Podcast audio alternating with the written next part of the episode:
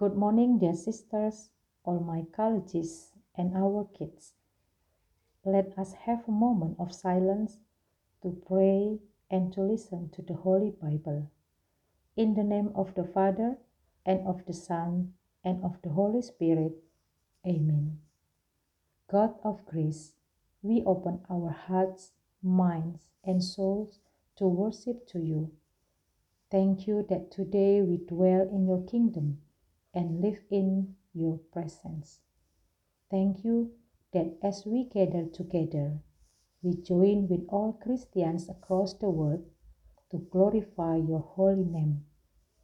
Come be with us, inspire us, and lead us in our time together. We ask all this in the beautiful name of Jesus. Amen. A reading from the Holy Gospel according to John. Glory to you, Lord. When Jesus saw Nathanael approaching, he said of him, Here truly is an Israelite in whom there is no deceit. How do you know me? Nathanael asked. Jesus answered, I saw you while you were still under the fig tree before Philip called you. Then Nathanael declared, Rabbi, you are the Son of God, you are the King of Israel.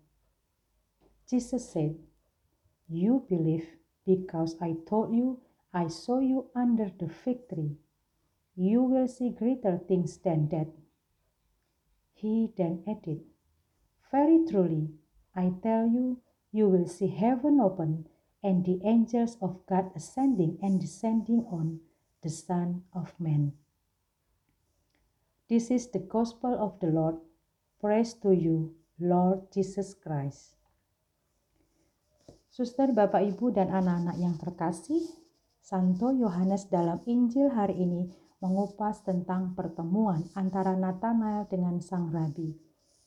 Dalam pertemuan ini, Yesus melihat kejujuran hati Nathanael karena ingin bertemu Sang Guru. Nathanael mengikutinya tanpa memiliki intensi lain. Ia datang mencari Yesus dengan harapan akan keselamatan.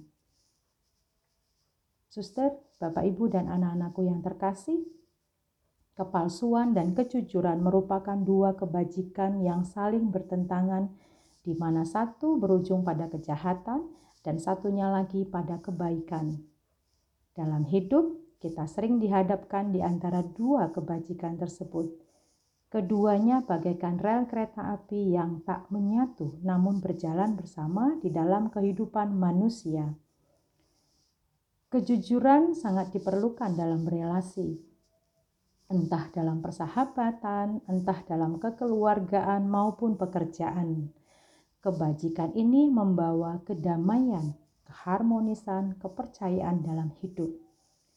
Tetapi kepalsuan merupakan buah dari keegoisan, kemunafikan, ketakutan, dan banyak hal lagi.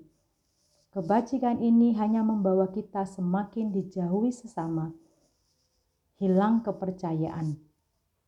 Maka, untuk menjadi seorang Kristen yang sejati, diperlukan satu kebajikan, yaitu kejujuran. Mari kita mengoreksi atau melihat kembali diri kita masing-masing. Apakah dalam relasi yang kita jalin dengan sesama di berbagai lingkungan didasari atas kejujuran, keikhlasan, dan ketulusan, atau malah dengan kepalsuan dan kemunafikan? Amin. Holy God, Help us to remain faithful to you in everything that we do. Lord, we pray that everything that we've been doing in this place may glorify your name. Maybe we be faithful in our homes and our school. By doing that we have been taught and living our lives according to Scripture. In Jesus' name we believe and pray. Amen. In the name of the Father, and of the Son, and of the Holy Spirit. Amen.